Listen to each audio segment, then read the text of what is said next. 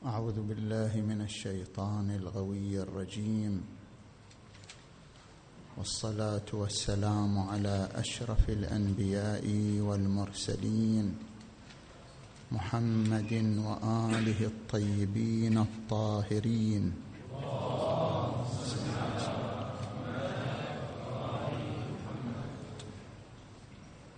بسم الله الرحمن الرحيم.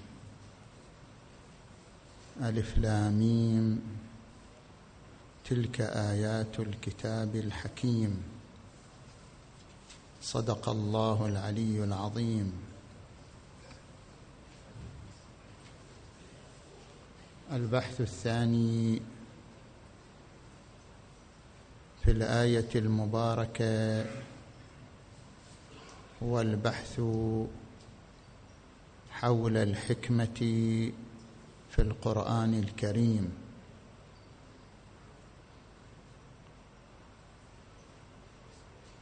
وفي المقام عدة محاور.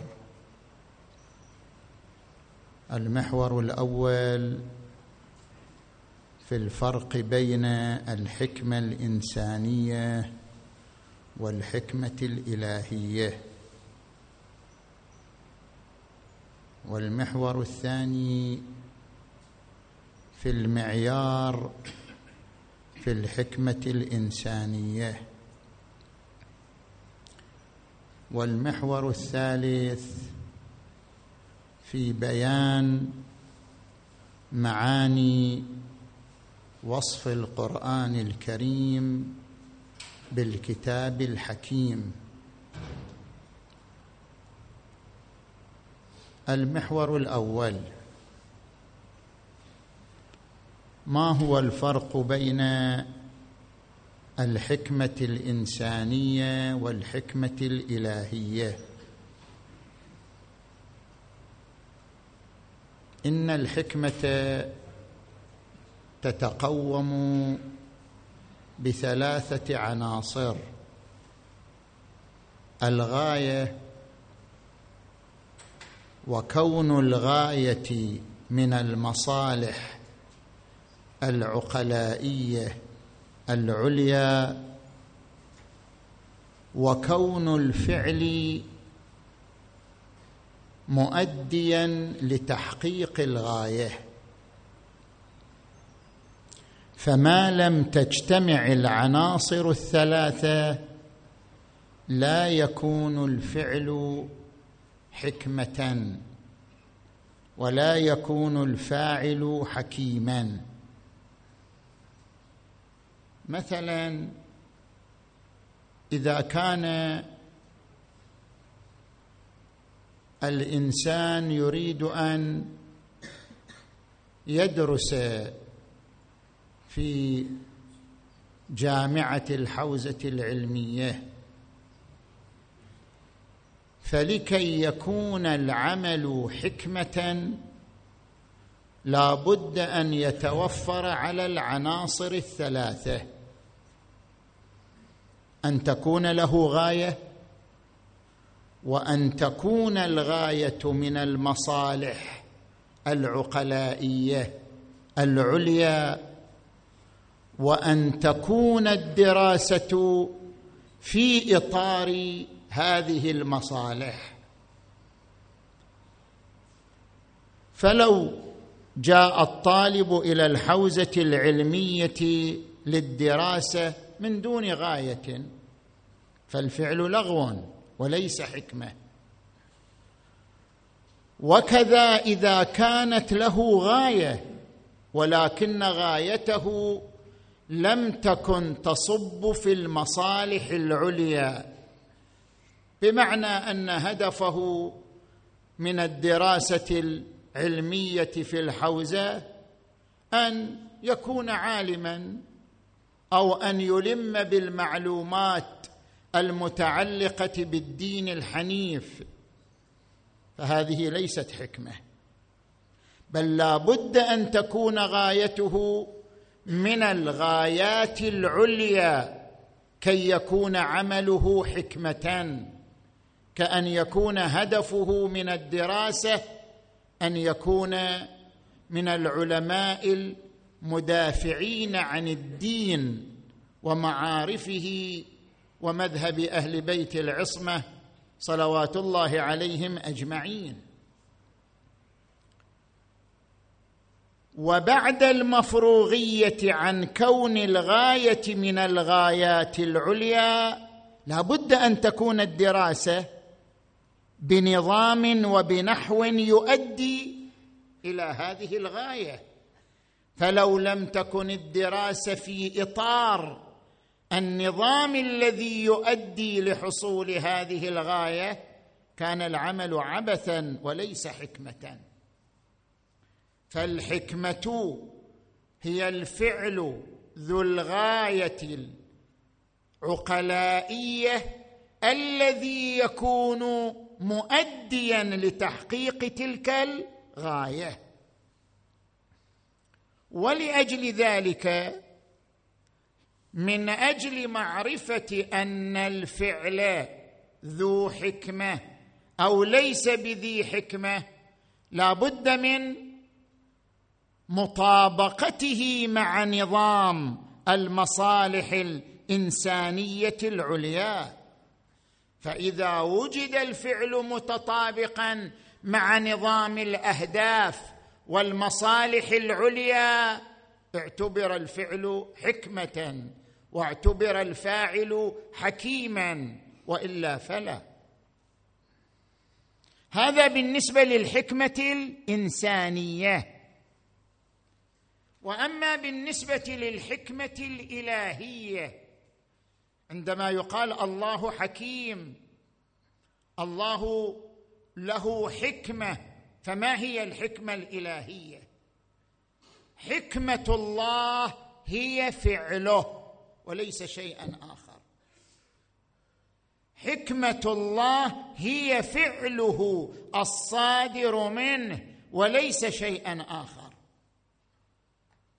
وهذا يختلف عن الحكمة البشرية. فإن الحكمه البشرية الفعل المطابق للغايات الإنسانية أو للغايات العقلائية العليا بينما حكمة الله هي فعله. لماذا؟ لوجهين. الوجه الأول ليس علم الله تبارك وتعالى علما حصوليا كي يقال بأن في عقل الله برنامجا وخارطة للمصالح العليا فيقوم بتطبيق فعله على تلك المصالح كي يكون فعله حكمة. بل علم الله بجميع ما سواه وهو علمه الفعلي عبارة عن نفس فعله. وليس علم الله علما حصوليا بل هو علم حضوري. أي أن علم الله تبارك وتعالى بجميع الموجودات التي سواه وهو علمه الفعلي عبارة عن حضور نفس تلك الموجودات لديه. لا أن لله صورا لتلك الموجودات يقوم بتطبيق الوجود عليها. هذا هو الوجه الأول. الوجه الثاني ليس وراء فعل الله واقع يطابق به فعله كما في الإنسان. فإن وراء فعل الإنسان واقع. فيلاحظ هل يتطابق فعل الإنسان مع ذلك الواقع الذي هو عبارة عن نظام المصالح والأهداف العليا؟ فإذا تطابق مع الواقع كان حكمة وإلا كان عبثا ولغوا. بينما بالنسبة لله تعالى ليس وراء الوجود الذي أبدعه واقع آخر حتى يطابق فعله مع ذلك مع ذلك الواقع. اذا بالنتيجة ليست حكمة الله عبارة عن تطابق أفعاله مع المصالح أو تطابق أفعاله مع الأهداف كما في حكمة الإنسان. بل حكمته تعالى هي فعله لأن فعله هو منشأ المصالح لا أن فعله مطابق للمصالح بل المصالح تابعة لفعله لا أن فعله تابع للمصالح الأخرى فعله وإيجاده والكون الذي أبدعه هو منشأ المصالح هو منشأ الخير هو منشأ الأهداف. لا أن فعله يتطابق مع المصالح والأهداف كي يكون حكمتان. لذلك حكمته تعالى فعله وليس شيئا آخر. من هنا صح تعليل أفعال الإنسان ولم يصح تعليل أفعال الله. لأن وراء فعل الإنسان واقع. لذلك يصح تعليل فعل الإنسان. فيقال ما العلة في فعله؟ فيقال لأن فعله مطابق مع المصالح الواقعية. أما بالنسبة لفعله تعالى فلا يصح التعليل. كي يقال ما العلة في فعله. فعله هو مصدر التعليل والسببية لسائر المصالح ولسائر الأهداف. من هنا نفهم معنى الآية المباركة لا يسأل عما يفعل وهم يسألون. باعتبار أن فعله هو مصدر المصلحة. فلا معنى للسؤال عن العلة في فعله. بخلاف فعل غيره فإنه لا يكون حكمة حتى يكون مطابقا للمصالح الأخرى. لذلك يصح السؤال عن فعل غيره. لا يسأل عما يفعل وهم يسألون. ومن هنا أيضا نفهم قوله تعالى الحق من ربك فلا تكن من الممترين. يعني لا يصح أن نقول الحق مع الله أو الله مع الحق. إذ ليس وراء فعله شيء اسمه الحق بل الحق هو فعله. ولذلك يقول الحق من ربك. لأن فعله منشأ الحق لا أن فعله يكتسب الحقانية إذا طابق واقعا وراءه كما هو بالنسبة لأفعال الإنسان. والنتيجة أن الفرق بين حكمة الإنسان وحكمة الخالق أن حكمة الإنسان فعل معلل بمطابقته للواقع. بينما حكمة الله هي نفس فعله الذي هو الخير المحض. ولذلك ذكر جملة من المفسرين في تفسير قوله تعالى بيدك الخير إنك على كل شيء قدير أن معنى الآية المباركة أن لا خير إلا من فعله. ولا يمكن أن يستند الخير إلى غيره. وذلك لأن الآية عللت فقالت إنك على كل شيء قدير. فبما أن قدرته تعالى تسع كل شيء فكل خير مقدور له. وإذا كان كل خير مقدورا له فلا يتصور وجود خير إلا وهو مستند إليه. ففعله هو منشأ الخيرات. لا أن فعله يكون جيدا وجميلا إذا طابقا الخيرات. هذا هو المحور الأول. المحور الثاني ما هو المعيار في الحكمة الإنسانية؟ حيث سبق في المحور الأول أن الحكمة الإنسانية مطابقة الفعل للغايات العليا. فما هي الغايات العليا التي يكون التي تكون معيارا لاتصاف فعل الإنسان بأنه حكمة؟ هنا تارة يلاحظ المعيار بالنظر الظاهري وتارة يلاحظ المعيار بالنظر الواقعي. فهنا نظران.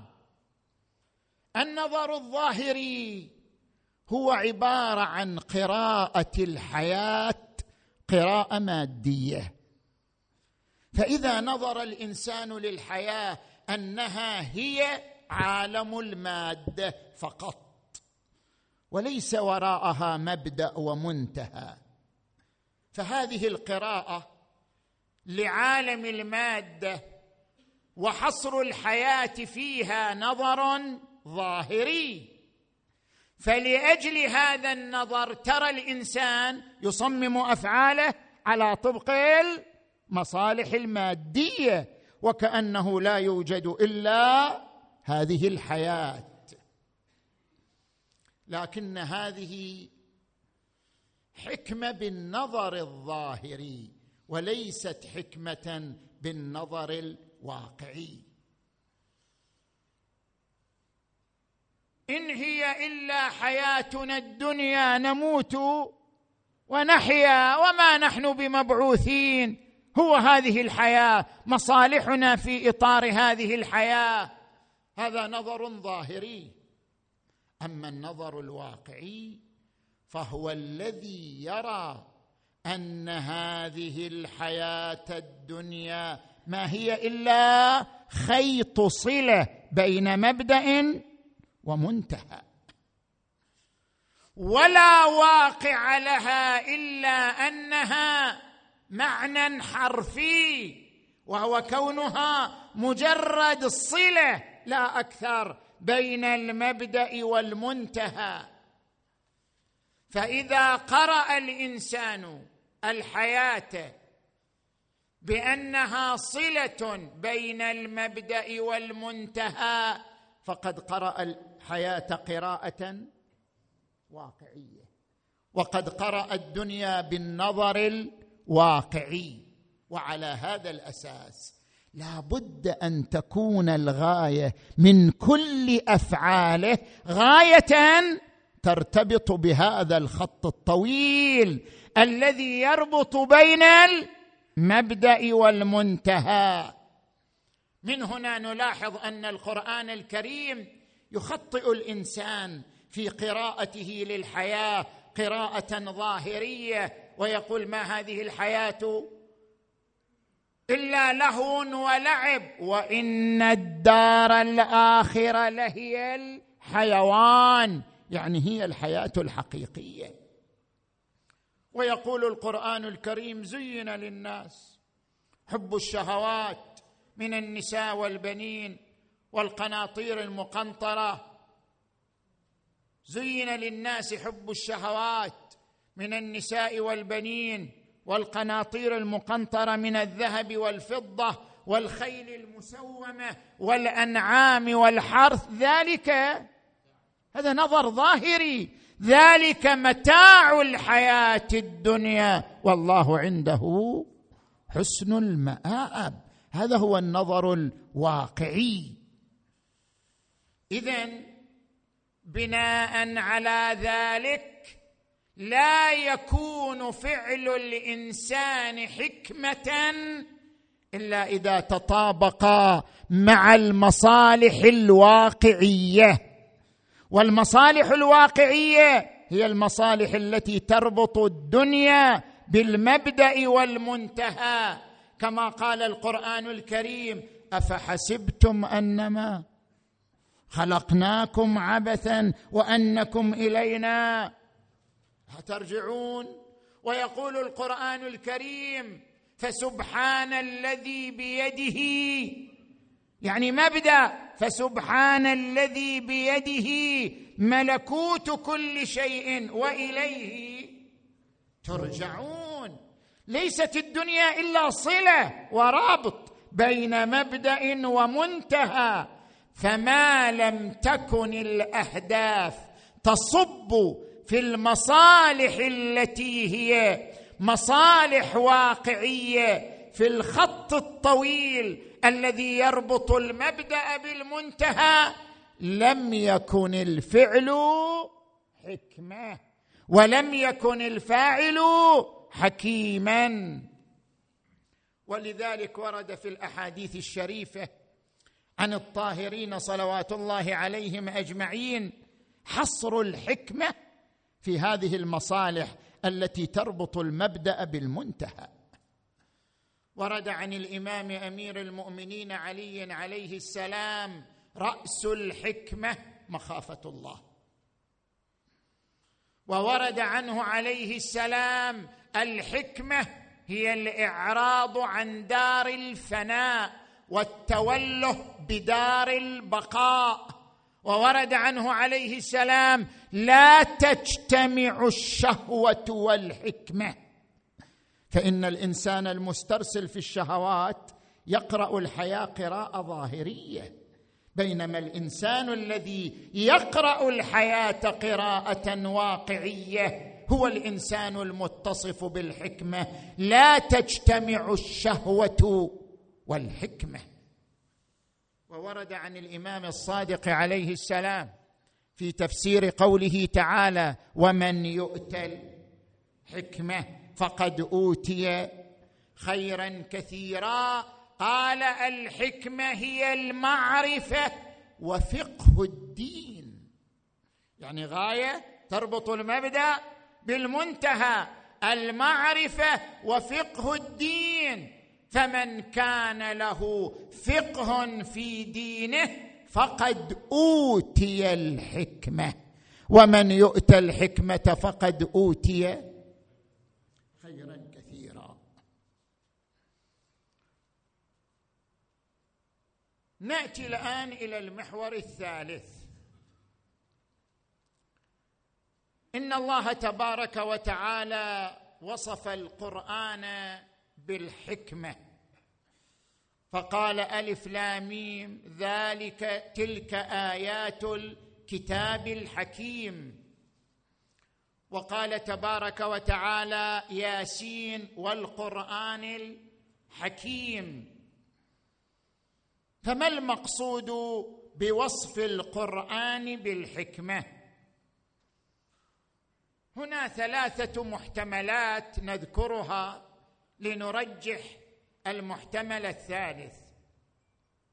المحتمل الأول أن المراد بالحكمة الإحكام والمراد بالإحكام كون القرآن الكريم في أم الكتاب كتابا لا تصل إليه الأفهام ولا تناله عقول البشر. استنادا إلى قوله تعالى في آية أخرى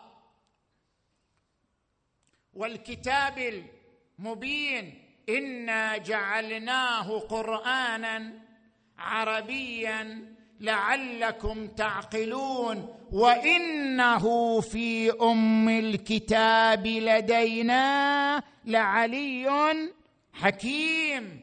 فإن الله وصف الكتاب في أم الكتاب بأنه حكيم ومعنى أنه حكيم أي محكم لا تصل إليه العقول ولا تناله الأفهام.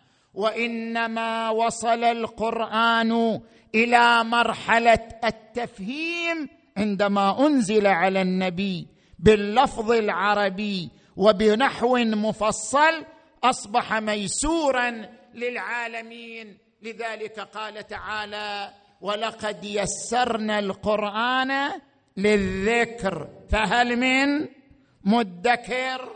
وقال تعالى في آية أخرى كتاب فصلناه قرانا عربيا لقوم يعلمون.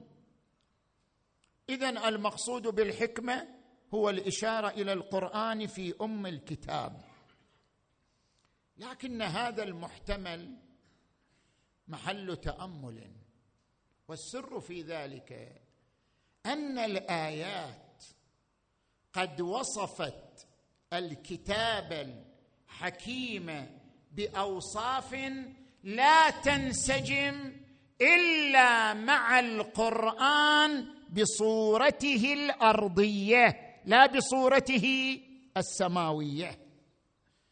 فإن القرآن بصورته السماوية كتاب محكم في أم الكتاب لا تصل إليه الأذهان ولا يمكن أن تناله العقول.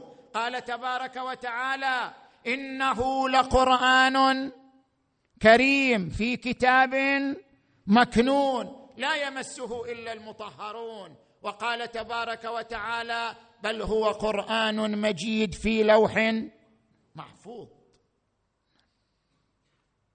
ولكن ولكن القرآن وصف الكتاب الحكيم بأوصاف تنسجم مع الصورة الأرضية وهي كون القرآن في متناول البشرية تستظهر منه وتتدبر فيه وتتأمل في آياته كما في قوله تعالى ألف لاميم تلك آيات الكتاب الحكيم هدى ورحمة للمحسنين. وإنما يكون الكتاب هدى ورحمة للمحسنين. إذا كان بصورته الأرضية لا بما هو محكم في أم الكتاب. وقال أيضا تبارك وتعالى في آية أخرى ألف لاميم ذلك الكتاب لا ريب فيه هدى للمتقين. وإنما يكون هدى للمتقين. فرع وصوله للمجتمع البشري. كما أن القرآن الكريم أعقب وصف الكتاب بالحكيم بتعجب المشركين من الوحي.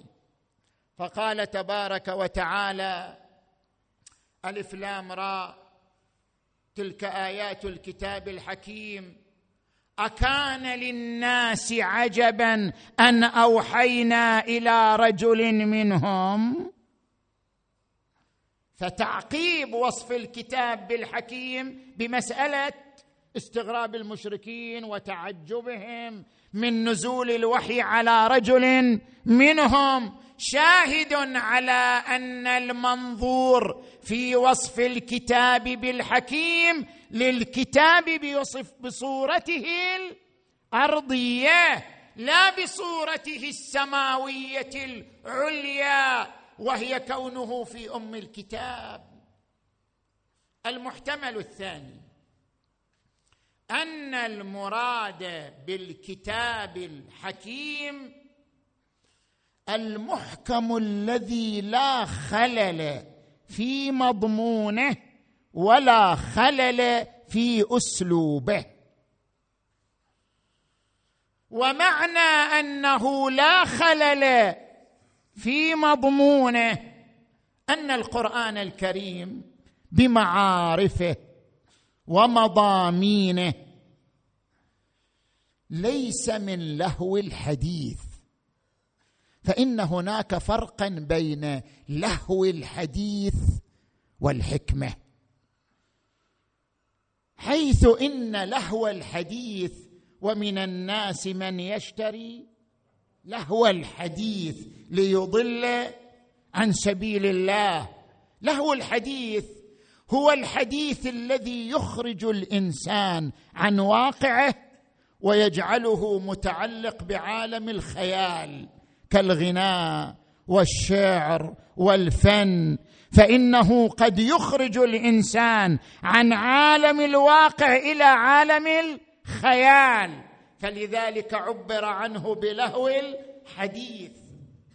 بينما القرآن الكريم وصف نفسه بقوله وما هو بقول شاعر. ووصف القرآن نفسه إنه لقول فصل وما هو بالهزل. اذا القرآن ليس من لهو الحديث الذي يخرج الإنسان عن واقعه إلى عالم آخر بل القرآن حكمة لأنه يربط الإنسان بمبدأه وبمنتهاه لأنه يربط الإنسان بالغايات الإنسانية الواقعية التي تعرف الإنسان مبدأه ومنتهاه كما ورد عن الرسول محمد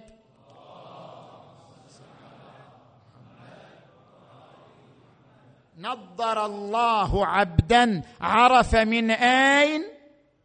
وفي آين؟ وإلى آين؟ وأيضا لا خلل في أسلوبه. فالقرآن جمع المعارف كلها بمنظومة واحدة. لا ينفصل أولها عن آخرها ولا آخرها عن وسطها. أفلا يتدبرون القرآن ولو كان من عند غير الله لوجدوا فيه اختلافا كثيرا. فحيث لا خلل في مضمونه ولا خلل في أسلوبه كان محكما. فصح اتصافه بالكتاب الحكيم. المحتمل الثالث والأخير ذكر الرازي في التفسير الكبير. قال إن معنى الحكيم يعني ذي حكمة. كما يقال كما قال تعالى عيشة راضية أي ذات رضا. وقال الطبرسي رحمه الله في مجمع البيان الحكيم لأنه مظهر للحكمة وناطق بها. ولكن كلا التفسيرين بعدا عن الواقع.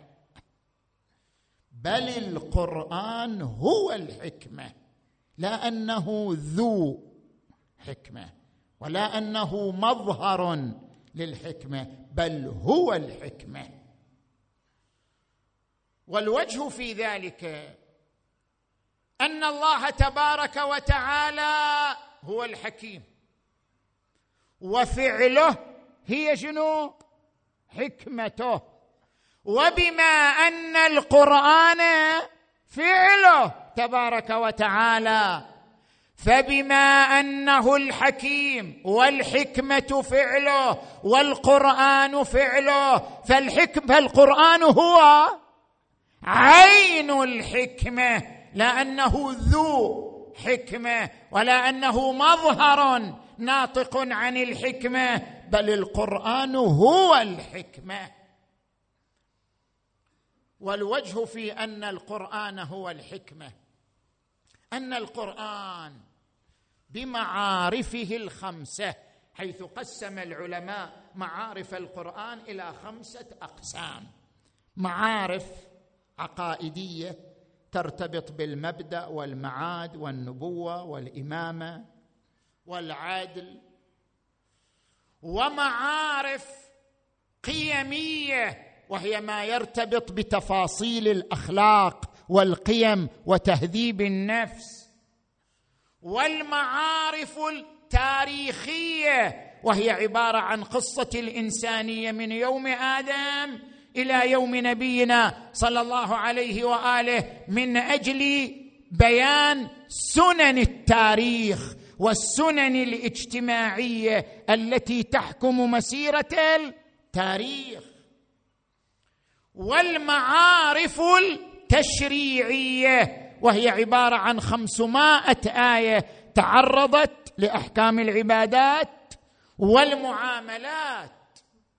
والمعارف الوعظية وهي المعارف التي تعنى بالعلاقة الروحية العبادية بين الإنسان وبين ربه. فهذا الكتاب المؤلف من هذه الأصناف الخمسة للمعارف التي جمعها في نسق واحد كالماء الجاري الذي لا تختلف أبعاضه ولا تختلف تفاصيله استطاع القرآن بهذه المجموعة والمنظومة من المعارف أن يكون منبع الحكمة وأن يجعل الإنسان المتدبر فيه إنسانا حكيما. أفلا يتدبرون القرآن أم على قلوب اقفالها كتاب أنزلناه إليك مبارك ليدبروا آياته. هنا سؤال نطرحه ونجيب عنه. إذا كان القرآن هو الحكمة فما هو الوجه في عطف الحكمة على القرآن؟ كما في قوله تعالى وأنزل الله عليك الكتاب والحكمة. أو كما في قوله تعالى هو الذي بعث في الأميين رسولا منهم يتلو عليهم آياته ويزكيهم ويعلمهم الكتاب والحكمة. وإن كانوا من قبل لفي ضلال مبين. إذا كان القرآن هو الحكمة ما هو وجه العطف؟ هذا من باب عطف الصفه على الموصوف للإشارة إلى اختلاف المنشأ. فالقرآن هو الموصوف. والقرآن كما وصف بالكتاب وصف بالحكمة. حتى الكتاب هو وصف للقرآن. يعني مو فقط الحكمة هي وصف للقرآن. القرآن كتاب وحكيم. فهو كتاب وحكمة. فهو من حيث كونه مجموعة من التشريعات التي سجلت ورسمت في أم الكتاب قبل نزولها على النبي صلى الله عليه وآله اتصف بكونه شنو؟ كتاب. وبلحاظ أنه منظومة من المعارف تفيض حكمة وهداية للإنسان. اتصف بكونه شنو؟ حكمة. وإلا فالله تبارك وتعالى أنزل على رسوله وحيا واحدا لكن ذلك الوحي اتصف بكونه كتاب واتصف بكونه حكمة. وأنزل الله عليك الكتاب والحكمة. اذا الحكمة في قوله عز وجل تلك آيات الكتاب الحكيم هي عبارة عن وصف للقرآن يشير إلى أن القرآن منبع الحكمة بالنسبة لاداره حياة الإنسان إدارة تجمع بين المبدأ والمنتهى. والحمد لله رب العالمين. وصلى الله على محمد وآله الطيبين الطاهرين